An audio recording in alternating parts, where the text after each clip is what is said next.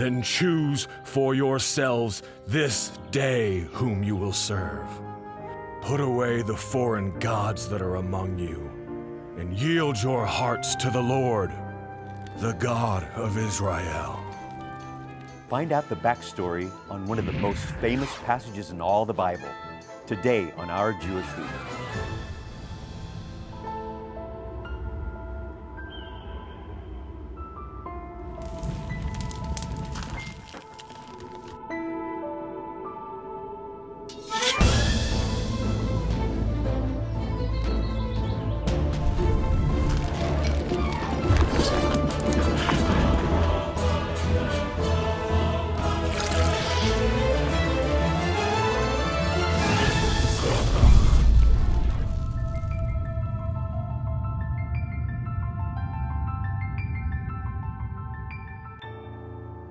Thank you so much for joining us today. I am David Hart. I'm Kirsten Hart. I'm Joshua. And I'm Caleb. Bruchim Haba'im. Welcome, friends. Joshua Caleb. Not only is that your name, but also the Bearded Bible Brothers. Yeah. They are with us now, full time around this table. We're really glad to have you guys with all your insight, your wisdom. It's been a great series. It's been amazing. We're at the end of our program. It's all about Joshua. Yeah. Joshua. Hey, speaking of. Joshua. Yes, ma'am. And I, I had just a revelation. Hmm. You're sitting here, but you're also in the dramatic reenactment. So today is is your farewell address in the dramatic reenactment, right? I mean, that's It's so super neat. yeah. Well, it's funny. I mean, Joshua, his whole life is spent to try to achieve this thing, this that he understands that he's supposed to do, and then it comes to the end of his life, and he doesn't get to do that. I mean, I, I, I actually, when I was playing this part, I connected so well with that concept. I, hmm. I have these hopes and the dreams that God's placed in my heart that have yet to be discovered and fulfilled. And so, as Joshua's going through all this, he's facing all this opposition, and he's standing for truth. And at the very end, it still doesn't happen yet, but there's more to the story because God still hmm. has Israel at his heart, and he still wants them to succeed. And it's going to be an interesting story today to see this That's right. Farewell. So now we get to go to see you from set to the dramatic reenactment. Here's Joshua, Joshua's farewell address. After 40 long years in the wilderness, the children of Israel have found their home in the promised land. The boundaries of the tribes have been determined, and Joshua has summoned the people together to give his farewell address. It was the Lord our God who brought us and our parents up out of Egypt, from the land of slavery, and performed those great signs before our eyes. He protected us on our entire journey and among all the nations through which we traveled. And the Lord drove out before us all the nations, including the Amorites who lived in the land. One of you routs a thousand because the Lord your God fights for you as he promised. Then choose for yourselves this day whom you will serve. Put away the foreign gods that are among you, and yield your hearts to the Lord, the God of Israel. Joshua's voice will long be remembered, his leadership unmatched. What remains after his death at the age of 110 are detailed accounts of battles won and covenants confirmed. Roadmaps to and through the land of promise are noted as well.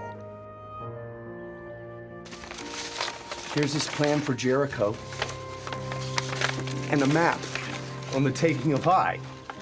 Battle plans for kingdoms to the south and the north. Another map, a recent one, showing the boundaries of our tribes. It is a treasure. His victories, his losses, his dreams, they're all here. And his final bidding as well. And may we never forget it. Joshua's covenant with the house of Israel. It appears he recorded every single word. Joshua was just the messenger. Clearly, the words are from Adonai. Here, his address of farewell. Thus says the Lord God of Israel I took your father Abraham and led him through the land of Canaan and multiplied his seed. To Isaac I gave Jacob and Esau. To Esau I gave the mountains of Seir, but Jacob and his children went down to Egypt. Egypt. He never wanted us to forget it. How Moses led us away from the hand of the Pharaoh. The miracle of the Red Sea. Yes. And he continues on about Adonai's faithfulness as we approached Canaan. Then you went over the Jordan. Ah, defeat of the Amorites, defeat of the Canaanites, the Hittites, the Jebusites. But it was not with the sword that we defeated the Amorites. Joshua wanted us to know it was Adonai's might, not ours. I have given you a land for which you did not labor, cities that you did not build. You eat of the vineyards and the olive groves that you did not plant. May we never forget his final commission. Choose for yourselves this day whom you will serve the Lord or the gods of the land you live in. As for me and my house, we will serve the Lord. And we agreed. The entire house of Israel agreed. The Lord Adonai is our only God. We will obey and serve only him. And be faithful to the covenant with hearts that are pure. With Joshua gone, do you really think it's possible? Our children will know. I pray those who follow us will recall how faithful Adonai was despite our shortcomings. Lord God of Israel, may the generations yet to come remember this covenant and our pledge before you. May they understand how blessed they are because of what happened here. May they never forget these marvelous days of Joshua and of your hand that led us to this magnificent land of promise. The prayers of gratitude offered 3,300 years ago still ring true here in the land of promise. We came to Timnah Cheres in the very heartland of Israel to consider the legacy of the man whose strategic command led the children of Israel from the banks of the Jordan to the miracle that is now the state of Israel. It is here that Joshua was finally laid to rest in the hills of the land he loved so much, the area allotted to his tribe, Ephraim. It's a beautiful land, and you can see it behind me, and it's all around me. And I know that the children of Israel were thrilled to be here and thankful that Joshua was the one who led them in here. But now it's time to say goodbye, as they say. Goodbye was the order of the day with Joshua. He ran his course and served Israel well. And he closes the book by recapping all of that. And I want to alight upon some of that as well. Here from the area of Timnath Serah, a beautiful place where Joshua made his resting place. He, for a certain period of time, belonged to humanity, but now he belongs to history and is remembered through his writings and through the legacy that he left of faithfulness to the Lord. That was attested early on in how he stayed with Moses and served him. Both as a military man, he served him, he served him as uh, an attendant in the sanctuary. He was just a go to guy. And inasmuch as much as he was a go to guy to serve Moses, finally, then, the mantle of leadership went to him. And he used his influence not to serve the man of the Lord, Moses, but the people of the Lord. And so it is. He ran his course as a leader uh, through valleys and mountaintops. And he came to proximity to this place where he made his resting place. We pick up with the finale of Joshua in his uh, the book that bears his name. In the 24th chapter, we read, "And Joshua gathered all the tribes of Israel to Shechem." An interesting place. In fact, that's where the promise began. I say that because back in Bereshit in Genesis, the 12th chapter, the, uh, the gifting of the real estate, the, the, the promise of the land is articulated. So he brings them to the place where the promise was first promised. And there, among other things, he recapped the story of God's faithfulness to them in so many ways, through so many days. And he exhorted them to walk with the Lord. In fact, you go to uh, verse 14, and I'll be kind of working my way through the text. He says, Viator yeru et Adonai, uvdo oto bitromim uve'emet. Now therefore, he says, fear the Lord, Ya'ar Adonai. It means to revere him, to take him seriously, and serve him, he says, in sincerity and truth. It's a beautiful exhortation, and he doesn't just stop there. He goes on to say something that, uh, uh, that he's well known for right thereafter in verse 15. He says, Choose this day whom you shall serve. That is to say, individuals have to make a choice. Joshua made that choice. Uh, people need to have an internal locus of control. That is to say, we make executive decisions. And with those decisions, we decide how we're going to live our lives. He says, You make that choice. He, he finishes up the verse with a very famous line in Hebrew, the Anoki u Beiti na'avod et Adonai. Famous verse. He says, Me, Ani, and my house we will serve the Lord. When he thinks of house, we're not talking about sticks and bricks and an address on the street somewhere. It's household. That is to say, he's made his mark. And not only has he made his mark as an individual, but he is inculcating that faith and virtue within his immediate web of relationship. He made that decision, me and my house we will serve the Lord. And I should say parenthetically, that's not simply a case of, well, we're going to go to church on Saturday, you know, or Sunday. There were no synagogue services to go to back then. It's not being pious in the sense of religious attendance and uh, at worship uh, places and spaces, and I'm not trying to minimize that. Much as it is serving the Lord, there, there's, a, there's a code, there's an ethical code. To be a tzaddik, uh, tzedakah is the Hebrew word for righteousness. It's also the word for charity, that is to say, caring and sharing about others.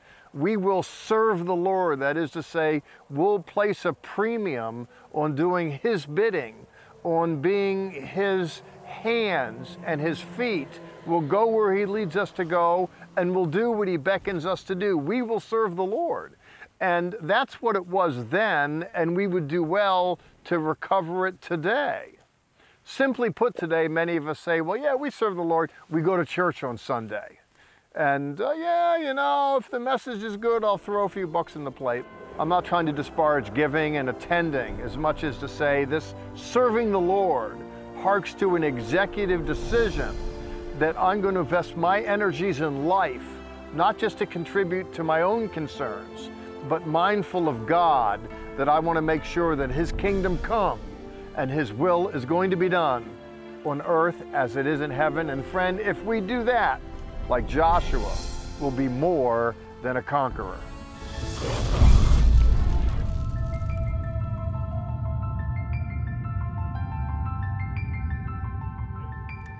As for me and my house, we will serve the Lord, something that we practice every day.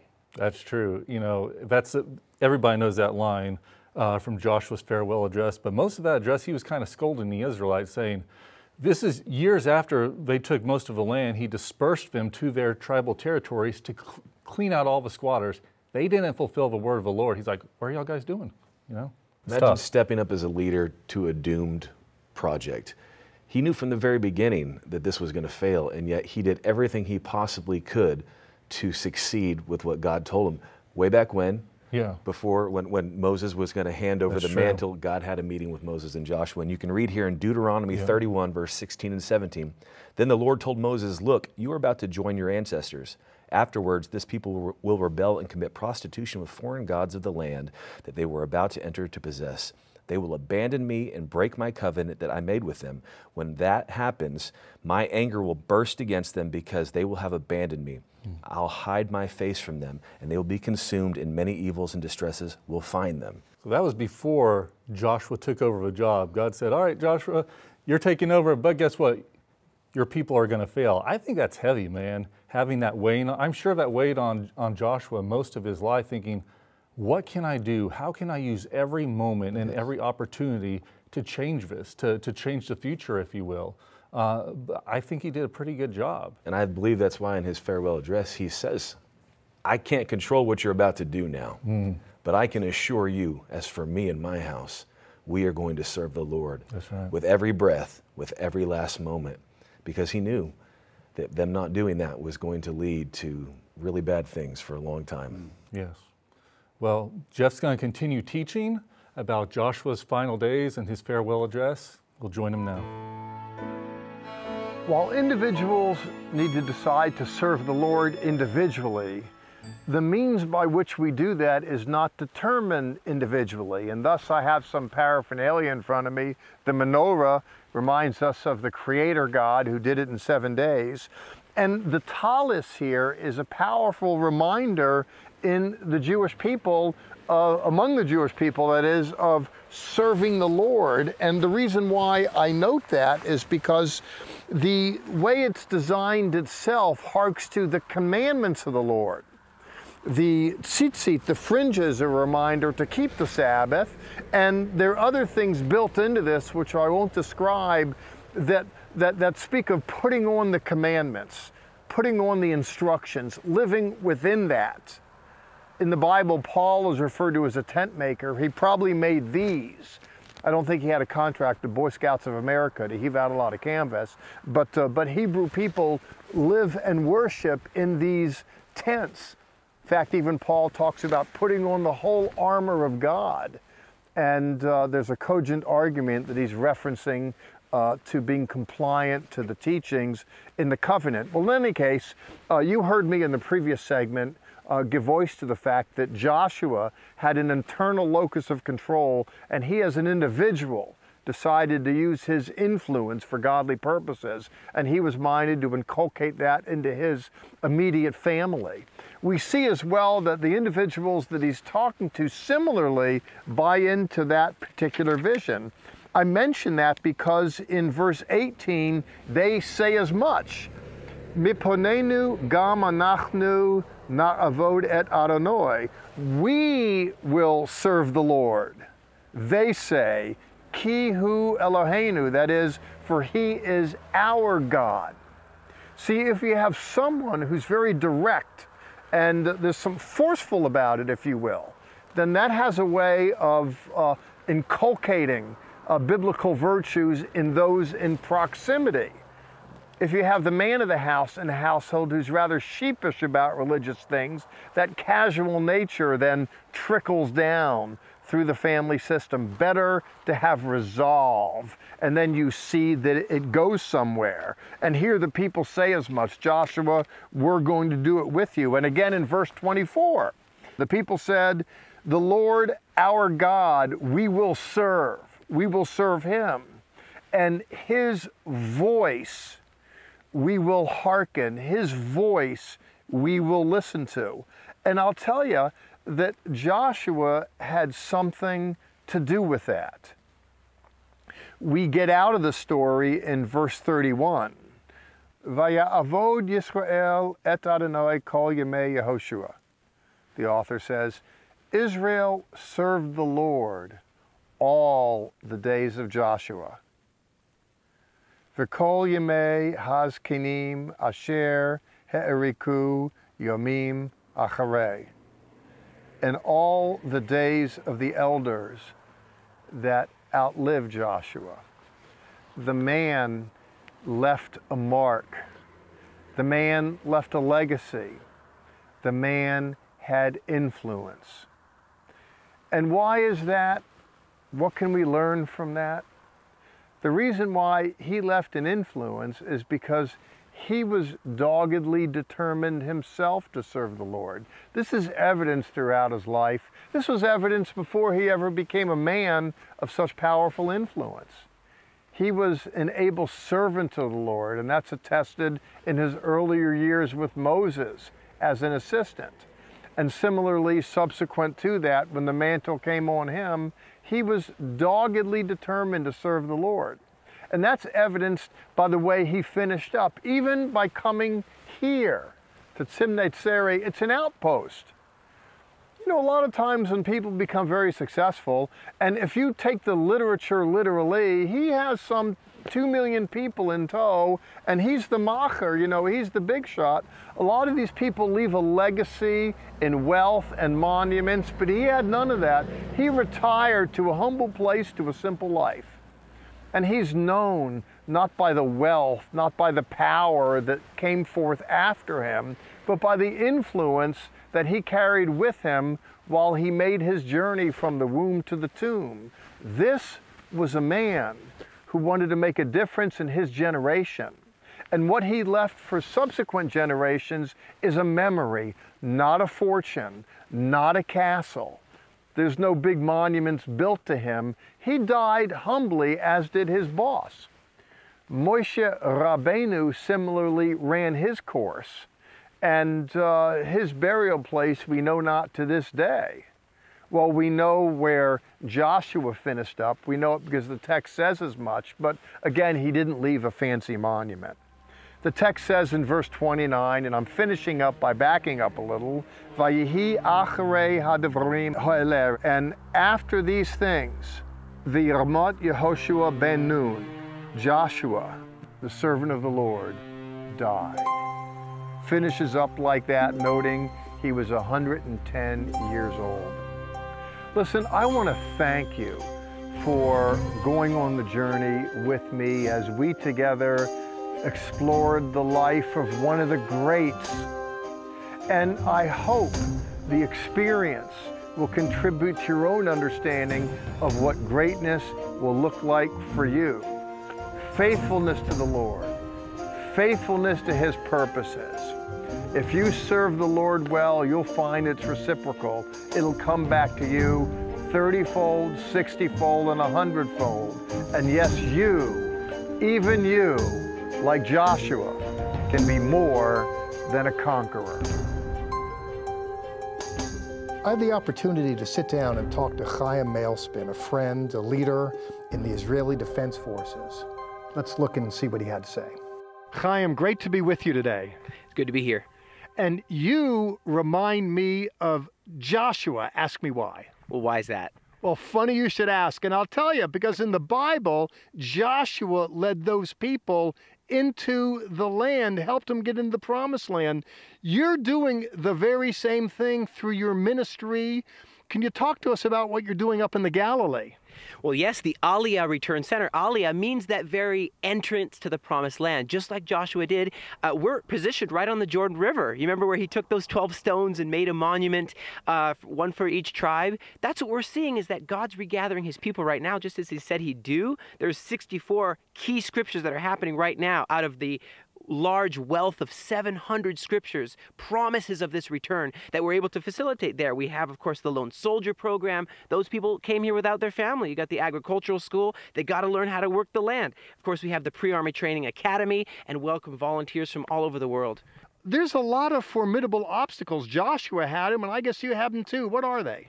People, when they come to what would be a foreign land to them, they need to learn Hebrew. How do I get a job? I have to go to the army. I have to be trained for that. My, oh my, how do I get married? How do I sign an apartment? You know, these are the giants in the land, not as scary as Goliath, but certainly are some formidable enemies to God's plan of I will plant them land with all my heart and all my soul. Jeremiah 32, verse 41. We're in the most exciting time since the resurrection of Yeshua. We are seeing the Ezekiel 36 happen, where the new the new heart will come a heart of stone out heart of flesh in and that all has to do with their great ingathering thank you for participating with me in the vision that god has for the restoration It's an honor to be with you. Thank you, sir.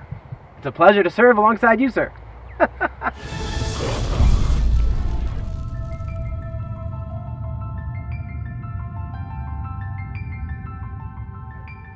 Dr. Seif and Chaim Todah Rabbah, that's thank you so much. In Hebrew, in the Hebrew language, we just want to say a very special thank you for all that you have done throughout this whole series. And it is not just a small cost to bring Dr. Seif to teach you from Israel and to bring Chaim, an IDF soldier, through the television camera Dramatic and through reenactments the that you've seen. dramatic reenactments.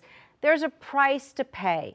And we hope that you have enjoyed the truths that we have brought you in this whole series. And if you have, would you please consider giving perhaps an above and beyond gift to this ministry so we can finish strong and keep the good word going out literally on the airwaves across the world. Mm. and you guys, you did it. Joshua, you taught on Joshua. We Joshua and survived the Caleb. series, our you first series. did. Joshua and Joshua, it was almost like it was meant to be. Hmm. An incredible series about the grace and forgiveness of God. God's commitment to Israel, no matter how many times they messed up, He brought them back. 2,000 years scattered across the world, 1948 back as a nation. If you commit to God, He will commit to you every time. His promises are true. He will not go back on them. That's right. Really has been great. Can you tell us what's coming up next in our next series? We have some exciting things to come. Guys, just final series as a teacher for our Jewish roots will begin next week. Dateline Jerusalem, Israel, and the reemergence of a temple. This is a prophetic series talking about what's going on today with red heifers and the move to rebuild the third temple. You're not going to want to miss it. After that, we're going to transition more to Josh and I teaching in Israel. Jeff's still going to be involved as our mentor. You'll still see his face from time to time, but keep on tuning in. It's going to be amazing. Guys, I love your passion. Yeah. It's time to end our program today. Let's end. Yes. Sha'alu Shalom, Yerushalayim. Pray for the peace of Jerusalem. Join us right now for additional content that is only available on our social media sites. Visit our website, levitt.com, for the current and past programs, the television schedule, tour information, and our free monthly newsletter, which is full of insightful articles and news commentary. View it online, or we can ship it directly to your mailbox every month. Also on our website is the online store. There you can order this week's resource, or you can always give us a call at 1 800 Wonders. Your donations to Zola Levitt Ministries helps us to support these organizations as they bless Israel. Please remember, we depend on tax deductible donations from viewers like you.